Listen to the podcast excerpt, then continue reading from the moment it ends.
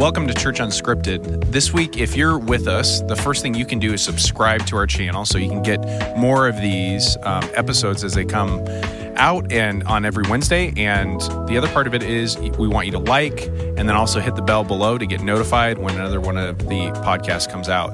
Um, this weekend, we were talking about um, illegitimate or the accusation of being illegitimate. And so I really appreciated a lot of what what you said this weekend, Pastor Eric. And I I just called you Pastor Eric. Oh, yeah, it's kind of so weird. weird. Oh, yeah, yeah. Don't call Eric. me. Just say Eric. Eric. Eric. All right, that'll work. And so uh, when you were talking, we've been we've been in John chapter 8 mm-hmm. and we've been looking through Scripture there, and I kept thinking in your sermon Sunday because you were talking about the relationship between Jesus and his heavenly Father and how they were making him illegitimized in that. I kept thinking about how some of us have a kind of messed up picture of what it means to be a dad or a heavenly father. And I really think that that's something that we struggle with in our relation with our heavenly father. And so some of us have had a biological dad that's either absent or abusive. And so how can we overcome the feelings that we have towards our earthly father? I'm just going to leave it there. Yeah, that's, that, a that's a, that's, that, that's not a great introductory question. That's I know. Like I, dive into hey, the deep end I, right up front. Basically, so, we just dove into yeah, the ocean. You did. Okay, you did. You did. But I tell you what, that's probably one of the more relevant questions that you can ask, especially in a conversation like this, because um, I don't I don't know how many what what percentage of our people, if we're just looking at Brookside, I don't know what percentage of our people had a father that was abusive or abandoned them or absent. But I do think that there is something about uh, our fathers or earthly fathers simply due to the fact that they are they are humans and fallen because of sin, just like the rest of us. That that because of whatever that is gives us something of an obscure or inaccurate image of who God is. And so, uh, whether it's an abandonment, an absent uh, father, or an abusive father, um, that's an extreme form of it. But I think, generally speaking, we're going to have to find a way to overcome whatever it is that our earthly fathers did to obscure our image of God. And I think the first way to do that is to really to, to just to look at Jesus. I mean, Jesus is clear. If you know me, then you know the Father. And the more you do this, the older you get, the more you can recognize the difference between your earthly father and your heavenly father, but you can also recognize the similarities. And I would like to suggest that that uh, hopefully for most of us, when you have a clear image of who your father is and heavenly father is, that there's more similarities in the way that your father raised you than dissimilarities. And and that's what I'm, I'm that's what I'm grateful for the older I get for my own father and hopefully for what my my kids say about me uh, when they get older. But I think the best way to start is just by keeping your eyes on Jesus and learn from him the way the father reacts and responds and relates to us. Uh, and then you, are probably going to have to go through some forgiveness. If you need to go through counseling, it's okay, I, I saw that my dad abused me. Um, uh, aside from simply going to that father and saying, hey, I just want you to know you hurt me, you're going to have to deal with those emotional pain, that mental pain uh, through counseling, um, therapy. Um, and it can help your relationship with your heavenly father. Absolutely. In, in, absolutely. Yeah, so, yeah. So th- that's a really hard question. I know. I I when I was listening Sunday and you were talking about illegitimate, I just yeah. kept thinking a lot of us may be sitting here thinking we're illegitimate mm-hmm. because of how we've been treated sure. by our earthly father. Sure. Courtney, what what thoughts on that do you have? I mean, I know I, I dove into the deep end first, and you know some of my questions are lighter after this. Okay, okay so. great. So we'll just get it, it over easier. with. Then. No, it is really a deep topic, and I feel like even if your father did really well, they're still human. Like there's still mm-hmm. that level of they're not perfect and there are extreme cases and then there's just I had a human father. So I think along with therapy, if you really were hurt, um, you really need to dive into who am I to my Heavenly Father? What is my identity? I know we talked mm-hmm. about that a lot last week, but understanding His great love for me um, doesn't really matter how my earthly father loved me is so long as I can also grasp onto that kind of love that he has for me, that he has for all of us, and that we are his children and we are his beloved. So I think when I, when that's my suggestion. Yes, do therapy because that really helps in the healing process, but focus on who you are to the God who created everything.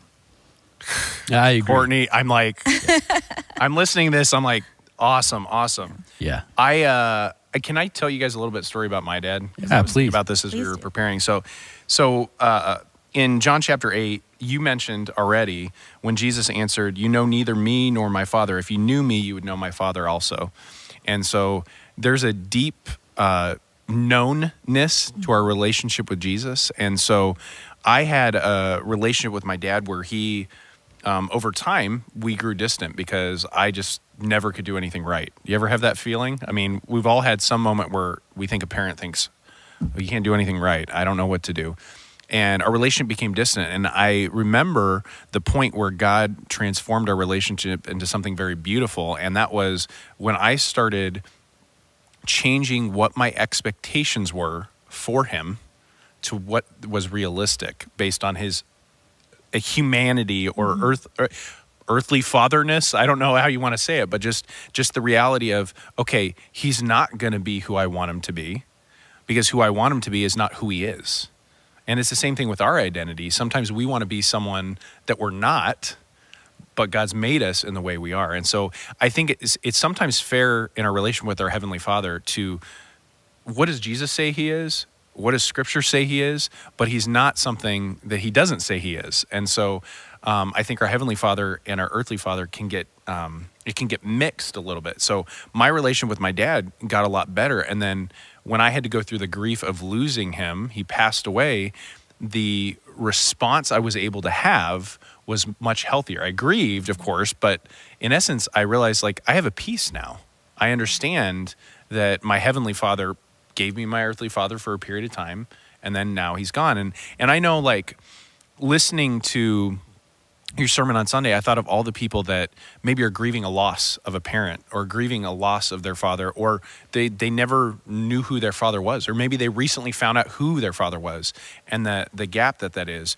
So I just I just think that maybe some of us and maybe this is where the question lies I'm doing talking now but maybe the question is for those of us that really don't have a picture of a father i mean there is a blank slate what where should we start to learn about our heavenly father maybe that's too big of a question mm.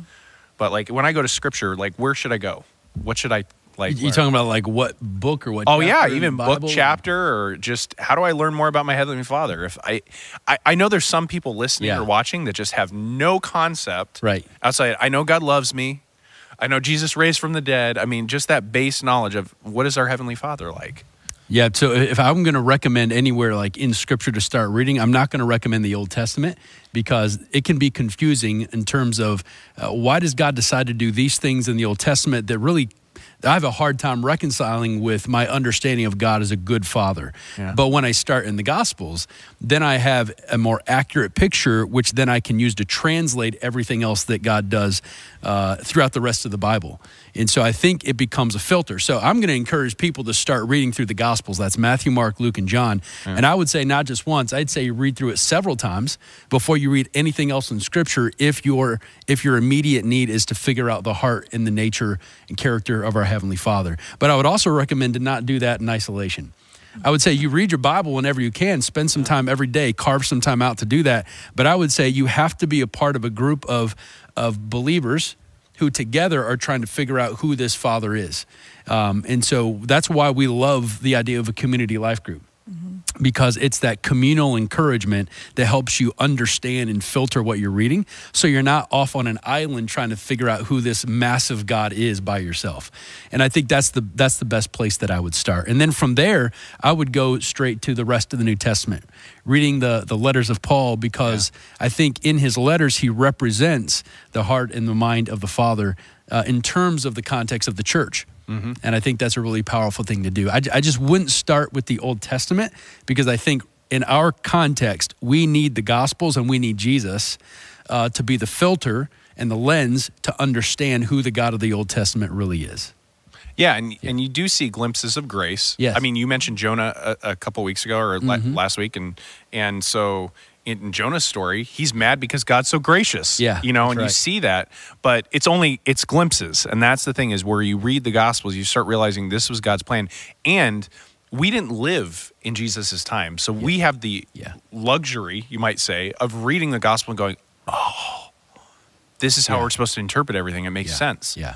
Um, Courtney, do you have something to add to that? I, I Yeah, I I'm sure you do. Um, absolutely. So focusing on Jesus in the Gospels, that's the that's where we get our salvation. So when you're reading in the Gospels and about Jesus' life and what he did for us as sinners, and you can understand the depravity of where I have been at my lowest or just on a normal human day, um, if I can understand that Jesus went to the cross for me, that shows me the Father's love in such an amazing way. And I would also argue just a little bit that um, I agree with going to the Gospels and beginning there, but get into the Old Testament too because the stories are amazing. I just think of the Israelites back in the day and how many times they were stubborn and disobedient and did the wrong thing and didn't follow God, even though He was in an amazing cloud before them. And they got to see all of the the miracles, and yet they still defied him, and he came back to them again and again and again. So if you can get a whole picture quickly in in the Bible, um, honestly, my biggest recommendation is to read in the middle, the beginning, and the end of the Bible all at the same time. That's interesting. Go I through like it. That. Yeah. Get in a plan that's maybe chronological yeah, I that have takes no you problem through with that. Genesis to the end, but is also keeping you in the New Testament and is also keeping you in the Proverbs and the Psalms because these Sure. poems and songs that were written to and about him speak of who he is too so beautifully. Yeah, and I don't. Let, let me, okay, let me clarify. That. I wasn't- I'm not arguing. No, I know you're not arguing, but I think I think what people I think we owe people some more specifics on what I'm referring. to. Yes, yeah, yeah. for sure. Because I agree that the Psalms is a beautiful picture of the heart of God that loves to redeem and restore and rescue and mm-hmm. provide for his people. I mean, the big stories of David and Goliath, oh my goodness, that's beautiful. The story of Daniel in the lion's den, how God saves his people, Shadrach, Meshach, and Abednego mm-hmm. in the fire. It's beautiful. But then you come across these passages, and this is what I'm nervous to share with people because there's a certain maturity level that if you're not there, you'll stumble upon some of these passages and it could be a major stumbling block in your faith. For example, for example, the prevalent understanding I just read this this morning. Uh, the prevalent understanding of who God is is a judge who loves to be engaged and intervene in the lives of the people so that he can find ways to either bless or judge. And so the prevalent understanding of who God is today, and this is based upon uh, a, a survey study done by, I think, Baylor University recently, uh, and that is that God is someone who is watching very, very closely everything that you do. And when you screw up, there's a whole nother punishment coming your way. Yeah. Um, and, it, and it creates this sense of fear and anxiety about this God. And that can be a major stumbling block. In fact, there's Old Testament passages that kind of suggest this, this whole cause and effect, if then kind of relationship. If you do good, you'll be blessed. If you do bad, you'll be cursed. And this is one of the places where God says, um, um, because of the sins of the parents, um, I will punish your children to the fourth generation. And if I read that for the first time, I'd be like, whoa, what kind of God is that that loves to punish my great grandchildren for my sins? And so then I go to the New Testament, though, and I read Jesus, and there's a couple of different cases where uh, people ask about this very kind of cause and effect, this judgmental kind of God mentality that was still prevalent back in that day. And this is when um, they encounter Jesus and his disciples encounter a blind guy, and and his disciples ask Jesus, "Who sinned?" Uh, this man's father or mother or himself. And Jesus said, neither his parents or this child, but so that he, the, the glory of God can be displayed in his life. And so Jesus is, in a sense, debunking this mentality of God is just out to punish the bad and bless the good. In fact, there's another passage Well, where, and, and even if that's true, if they were Yeah. to take that full, that's Yeah. anti-gospel. That's Oh, not what yeah, the gospel teaches Oh, because then it's saying our works, like Yeah. we've earned our salvation, right? Yeah. So Right. keep, keep going. I'm, no, you're I'm- good. yeah, there's another passage where a couple of incidences are referred to Jesus. One is there's this tower in Siloam that fell, I think killed like 18 people. Um, and there's another scenario I'm trying to remember off the top of my head, but basically the question was, you know, d- why did was God punishing them for their sins? And then Jesus responds by saying, uh, "Do you think that those who died in those scenarios were worse sinners than everyone else?" So, so I, I think what I'm trying to say, and again, we're saying the same thing here. I think we're mm-hmm. trying to say is whether you read the Old Testament, New Testament at the same time chronologically, it's it's you definitely need Jesus to filter and be the lens to understand the heart of God, not just in the New Testament, but the Old Testament. Yeah. Because we believe that God doesn't change. Yeah. He's the same yesterday, today, and forever, right? So his same character that caused him to say those things in the Old Testament that are hard for us to digest, it's the same God who's represented in the New Testament. So the, the, the challenge is not there's two different gods. The challenge is how do we reconcile these two different perceptions of God, one from the Old Testament, one from the New Testament, and the way that you reconcile them is in Jesus.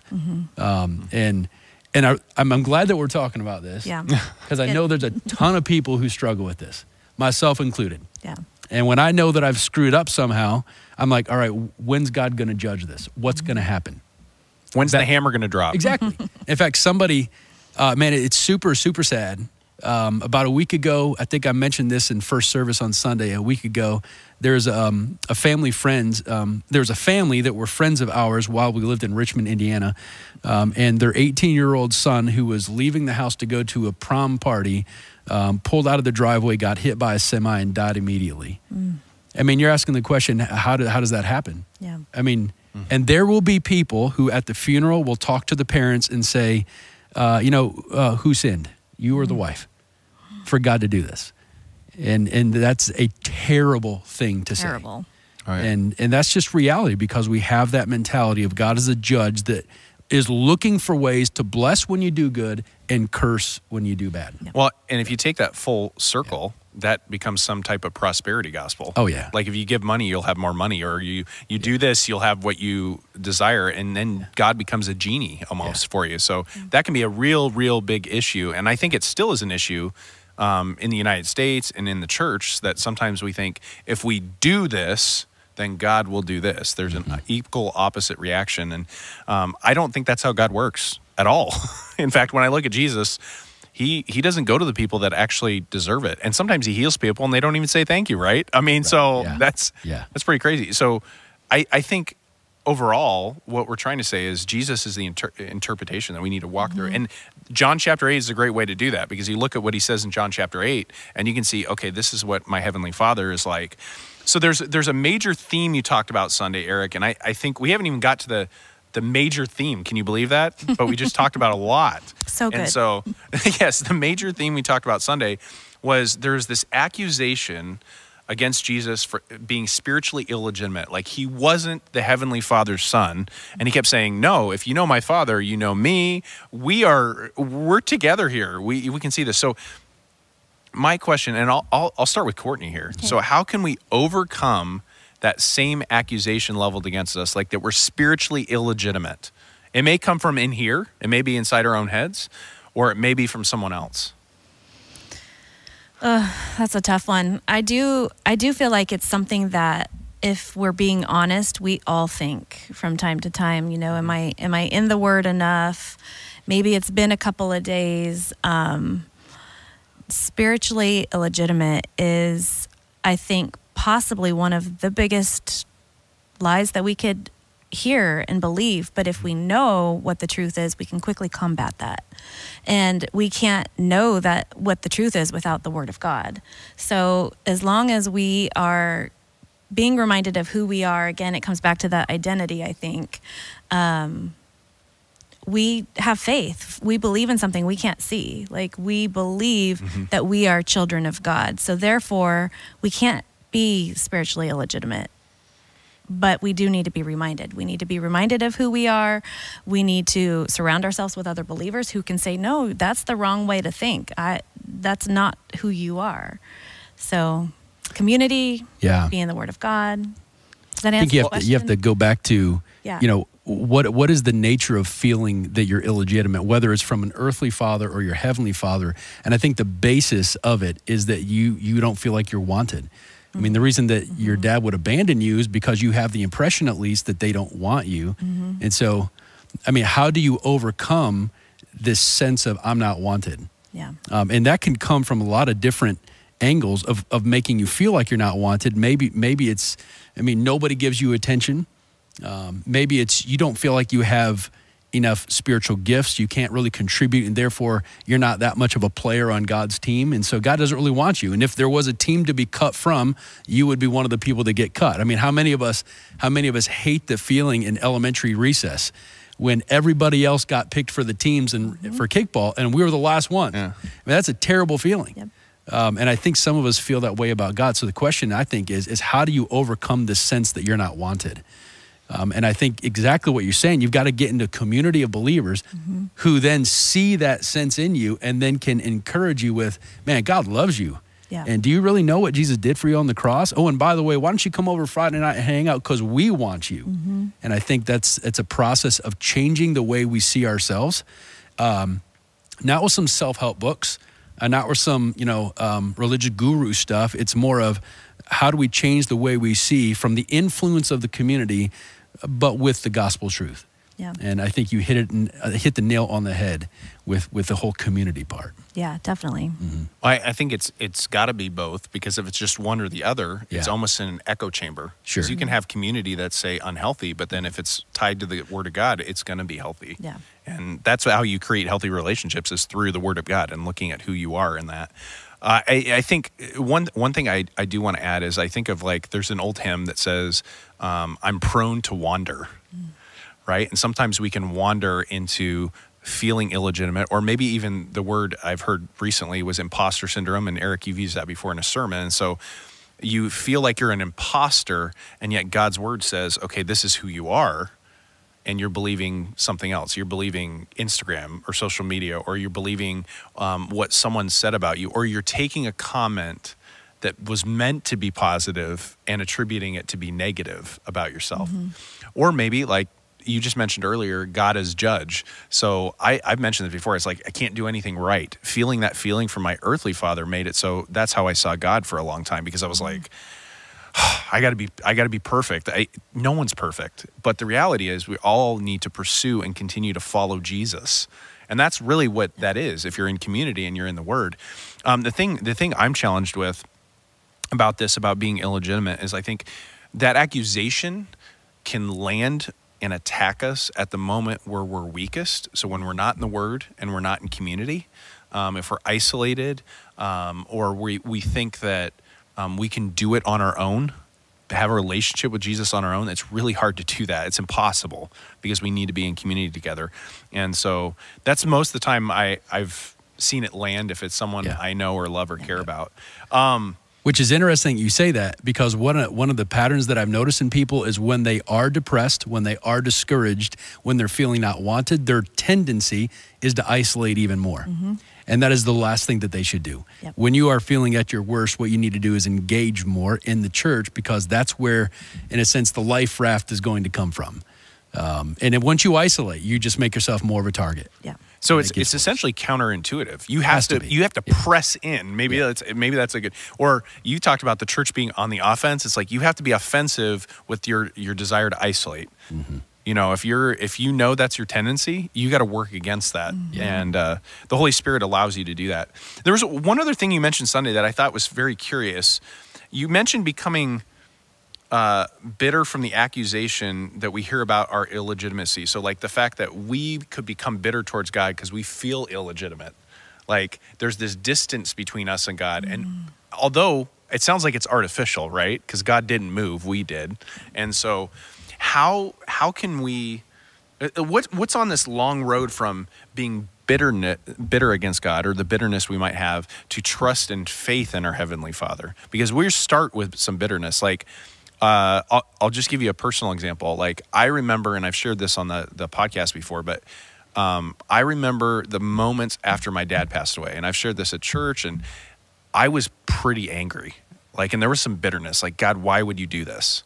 And then within minutes, the Holy Spirit gave me peace and allowed me to see a bigger picture of what God was doing in that. So that was a very short road, but I Yeah. think there's a longer Yeah. road for most of us where there's a point in our life where we're angry at God Yeah. or our families hurt us and they did it in the name of God, we think Right, did. right. So, how do we, what's on that long That, road? that's a good question. I'm, I want to clarify something, but I'm actually going to redirect the question to Courtney. All right. Uh, okay. yeah.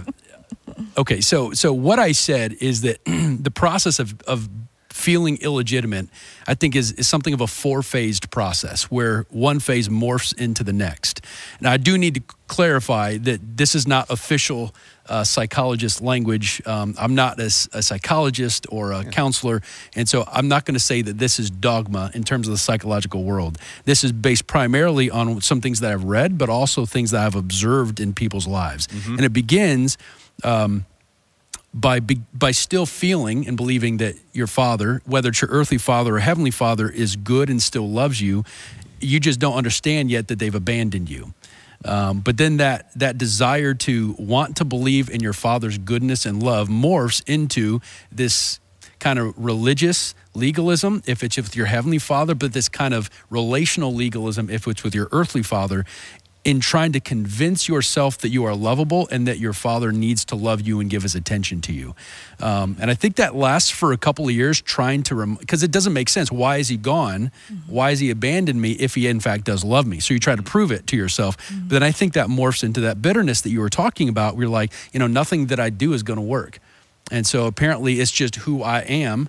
And so now you're just frustrated that all of your friends, their fathers are still with them and loves them, and, and your father's gone. And then I think that eventually, just to remind everybody, morphs into, I guess I'm just illegitimate. And I'm going to survive this world without my father, whether it's the earthly father or their heavenly father.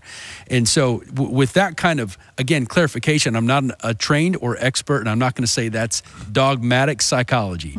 Um, but what I want to but do I could is, see that my experience would be the same. Mary. Yeah, So like, yeah. I mean, just seeing that progression. Absolutely. is how it happens. Yeah. And so here's what I want to redirect to you. So uh, we all know families whose father has left the family Mm-hmm. and abandoned the kids.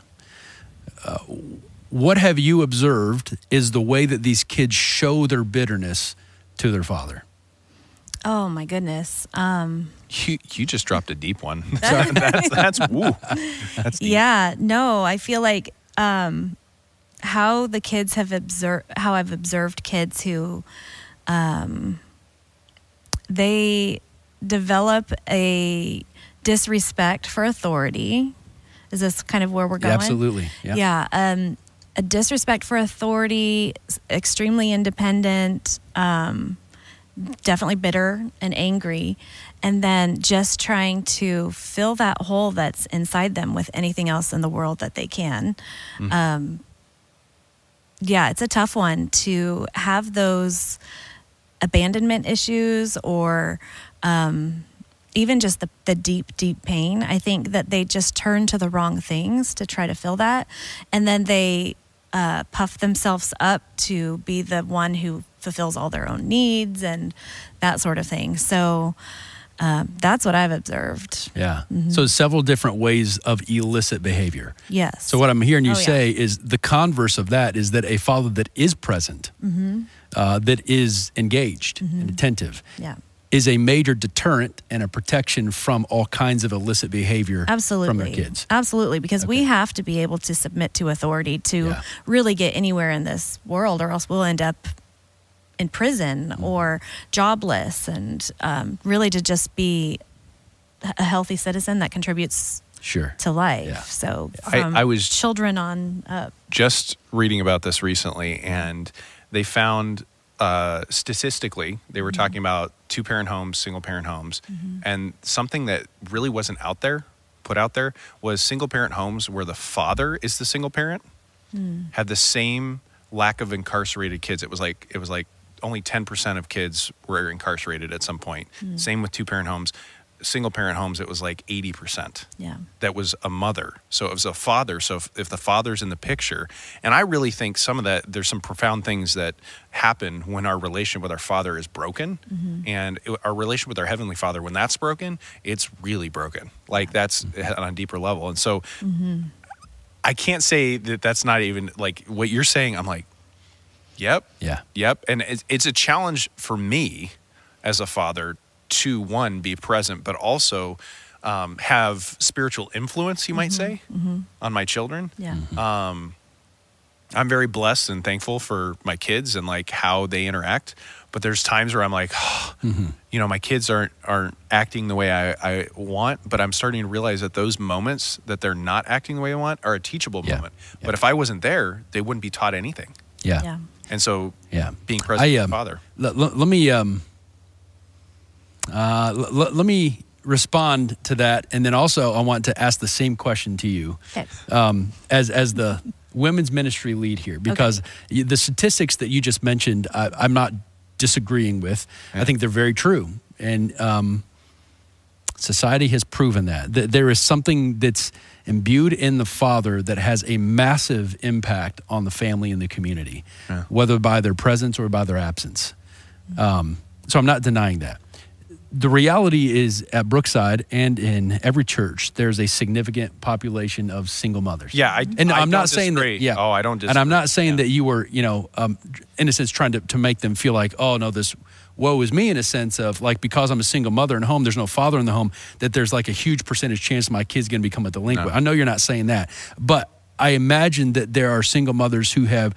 If they have been exposed to those statistics, have felt that way in some way. Yeah. And so I'm wondering, on a very practical basis, how can we encourage our single mothers um, to to have confidence in their children's future, as opposed to well, statistically speaking, they're going to be, uh, you know, they're going to be delinquents. You know, so I'm I'm wondering how we do that, and I've got some thoughts, but um, being a mother yourself, how would you respond to that? How do we encourage our single mothers from having such a a, a terrible, destructive, uh, low confidence view of their children's future Right. if there's no father in or the like a home? looming statistic. Yeah, absolutely. Trying to Yeah. avoid. Well, I'm glad you brought that up because I am sitting here uh, between two dads as a mom, Mm-hmm. and you know, not everyone has a dad, and so Mm-hmm. it's. I can only imagine how heavy that must weigh on the single moms, and I can't speak to that directly because my kids do have a dad. Um, but I feel like moms have as much of a responsibility to their children to have grace like the Father has for us with the children. And I do think that even moms can break generational curses in their families. So point them in the direction of the church and to Jesus and get in groups and um, really just be in the word constantly. I, I know that's always my answer for everything, but you get to be an example to your children as a mom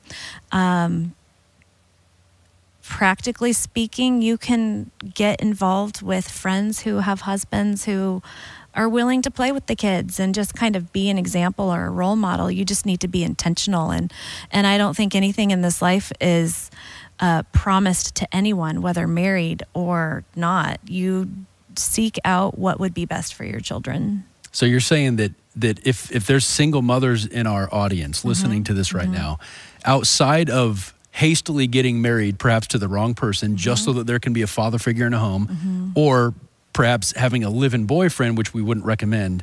There's a way for their their children to have something of a positive father figure influence, while yet still have being a single mother home. Yeah, absolutely. And I'm saying you're doing a great job if that's you. Um, you just keep pointing to Jesus and you get in community and you come to the church. Maybe have your children sit in the front row and listen to Pastor Eric. Mine are laughing at him all the time. Um, and just keep doing it. Keep plugging along and praying. And yeah, don't rush to get married just to fill a hole because that could very easily be the wrong peg for that hole. Well, and I, I didn't state that to be discouraging because I think there's encouragement from Scripture the Yeah. opposite way. Because when you look at Timothy, I believe it was Timothy, talks about his mother and grandmother, mm-hmm. Mm-hmm. and it says those are the ones that led him in faith. Mm-hmm. So really, the impact is that's eternal. Every mother can have, and so like I, I I I would tell you this. So this is like kind of a, a little humbling. Is you know if mom was gone for this women's retreat this last weekend, the moment she gets home, I'm like chopped liver. You Yeah. know what I'm saying? And so kids naturally need their mother. Mm-hmm. There's a lot of situations where that's not the case or it's the other way around. But the reason I, I do I, I said that was also to say that we should encourage in every way that there's men and women in the church that can mentor our children, spend mm-hmm. time with our children. And I, I've learned that most of my mentors are actually not my dad. Like, in fact, my dad passed away over 10 years ago. And so, in that time span, it's like all of a sudden I'm going to have no spiritual growth because I decided that way. Again, I was an adult, but still, I mean, and I think it's the same with children. I think, yes, events like that are impactful, but I think it's almost worse um, if you're in a family where the father or mother is present, like physically there, but is absent emotionally or mm-hmm. absent in their parenting. So mm-hmm. I think that can be more damaging than not having a father, mm-hmm. if that Yeah. makes sense. Oh So- yeah, yeah, for sure. And and the reason that we're we're kind of uh, talking more specifically about our earthly father relationships is because I think that's the way that we understand our heavenly father's relationship. And if our earthly fathers were absent and abandoned and dismissive, then it's very easily going to convince us that our heavenly father is that way too. And so we'll have the same process. It's we'll step into that religious legalism to try to convince God that you know we are lovable and we deserve your attention. And when that doesn't work, we'll get bitter at him and we'll start to do religiously illicit behavior. To say, well, if he's not going to pay attention, I guess I can do whatever I want to, and he's not going to care, right? Right, just And like our children do Oh, yeah. sometimes. Oh yeah.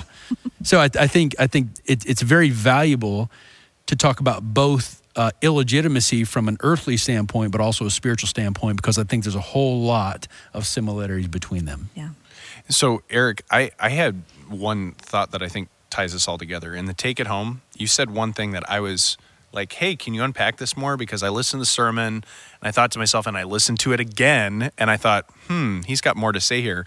And so I, I want Courtney to add something to this, but first, maybe you said don't let satan change you from a child to a survivor unpack the survivor i get the child part but i don't get the survivor like when i hear survivor i think of a positive thing like i'm a survivor i'm not gonna give up yeah okay all right Yeah. stop with the singing right so but i think of a positive thing and the context that you were putting it in Uh-huh. it was like think of yourself as a child of god positive ultimate positive Yeah. not just a survivor so can you Yep. can you share some more about that Absolutely. So, the survivor um, mentality is is really the last phase, the fourth phase in this whole process of um, of illegitimacy. And when I think of survivor, I know that I know that our culture kind of romanticizes survivorship, uh, and there are certain scenarios and um, circumstances where survivorship is a very noble thing, especially if you're lost out in the middle of nowhere and you learn how to survive, and that's really cool. I mean, there's all kinds of there's an entire industry for gear you can buy so that you can survive. You know, um, if you are a single mother and the father's abandoned you, there's you in a sense have to survive financially, economically, relationally. I mean, just with your time, you're going to be going from 6 a.m. to 12 p.m. And then you're going to do it all over again the next. You have to survive. In this context, I'm not referring to the romanticized version of it. What I'm referring to is the fact uh, that as a mentality, it's you think that you're all alone and you feel like nobody is there to help you. Uh, there's nobody else to depend on. And if you're going to live, it's going to be fully on you. And that is actually anti gospel. The gospel is no, no, you can't survive on your own. You have to have the blood of Jesus to not just be saved, but you need his Holy Spirit to live every day the godly life. Um, and, and when we step into a spiritual survivorship mode, what we do is we say, all right, what do I have to do to get to heaven just to survive and get there? And it's okay, I'm gonna I'm gonna do all the religious things. Um, and I'm just going to forget about God. Or I'm going to say, you know, heaven doesn't even matter anymore, and I'm going to be responsible for um, giving me as much of my version of heaven as I can. And so I'm going to make as much money as I can, even if I have to stab people in the back, because that's where happiness is going to come from. Or, you know, if my marriage is blown apart, why should I live this very short life with somebody that I don't even like anymore? So kick her to the curb or kick him to the curb and go find someone 20 years younger that you can just have fun with, you know? And so there's all kinds of outlets for this survivor mentality.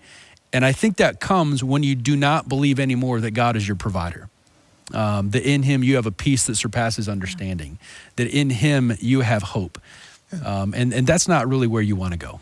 Well, and Courtney, before you respond, one of the mm-hmm. things that you just said that I thought about is also you are a child of God, meaning you're one of many, mm-hmm. and we're in this together. Yeah. Versus the child of God. Sometimes we have a self-centered, mm-hmm. like a survivor mindset is almost self-focused rather than community focused or, or the church focused or even focused on a relation with God. Like we can't have a relationship if we're just closed off and think we're going to written, oh, I'm going to survive.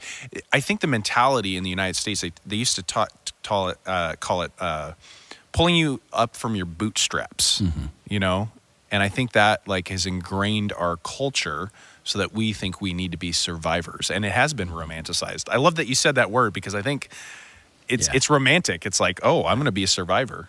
It's a mentality. It's a good thing. Yeah. So, Courtney, you got other thoughts? Yeah, um, I just I love that. I I think you said it. Don't let Satan change you from a child to a survivor. But I think you also said don't let Satan change your story. Mm-hmm. And I think so long as we are root, we know that our who we are is rooted in what who God says He is, and He is with us. We're not surviving on an island by ourselves. We don't have to pick up our bootstraps because we we are dependent on him and not dependent on ourselves.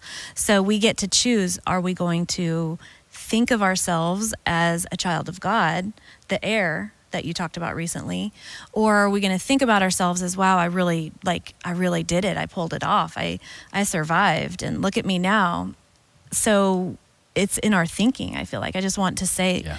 we get to we get to choose what we think. So are we going to dwell on the fact that we survived whatever it was that we survived because we all go through really hard things. Mm-hmm. So are we going to think like the Lord helped me through that and I am a child of God or are we going to think and I I have been fiercely independent in my life. So I feel like I'm speaking from experience for sure. Sure. So You know, one of the promises that Jesus um, was very clear with, he says, I have come to give you life and life to the full.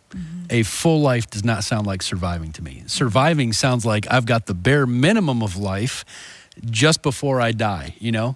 Um, and that's not the way that God wants us to live. And I'm not saying that that means you have as much money as you want or all the lake houses or the beach condos.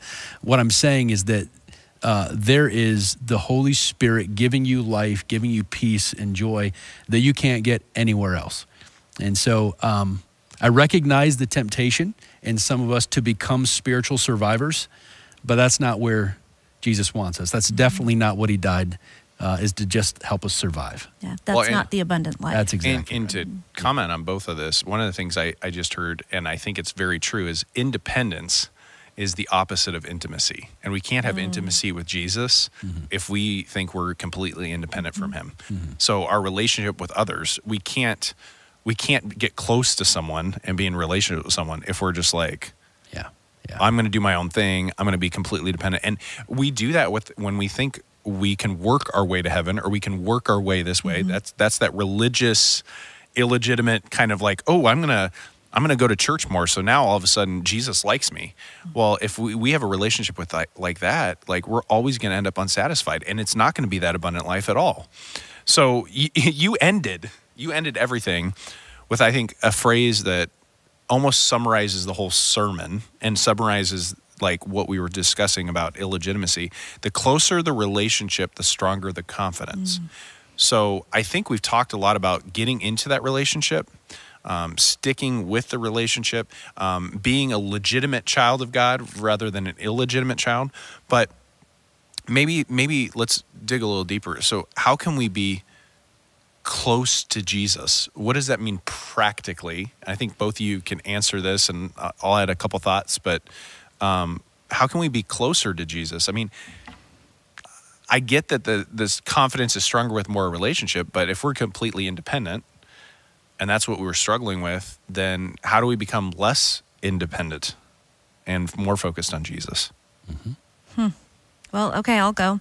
um, just sit and be. Like in our world, we are just going, going, going, or we're filling our time with sounds. Just be with Jesus. So I think practically speaking, you have to just sit and set that time aside to just um, be with Jesus in your thoughts. Maybe have worship music on that's directing your thoughts to God. Um, obviously be in the word and read, learn more. But if we don't prioritize and say, like, we fill our days with appointments, right?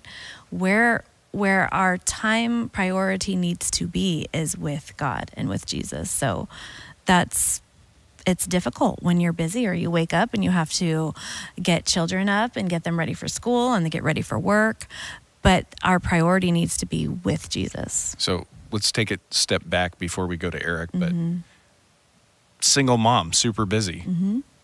And I really care about my kids and I want them to spiritually grow. Like, do you have to start with you, or is it, you know, I'm going to instill it in the kids, so I'm going to talk with the kids? Oh, you for sure have to start with yourself. You Okay. have to be in relationship with Jesus and you have to commune with him and that's what that's what the community is too. You're with God in your thoughts. It's not it doesn't have to be the the room is perfectly silent. I have a burning candle. I have comfort in my couch. Like it is a constant I'm just, I almost, I almost laughing because that's not what I picture. Uh, Do you burn candles? No, but- no, I, I No, maybe- people don't do. burn any so candles. maybe that's you're right that's a woman thing probably. like they want to have everything like they don't want to look up and see the laundry is still there and the dishes are undone Totally agree. and they want to get all of their to-dos done so that they can then get to god but like god is there first and he's in it. And while we're washing those dishes we're with him. And when we're folding that laundry we're with him.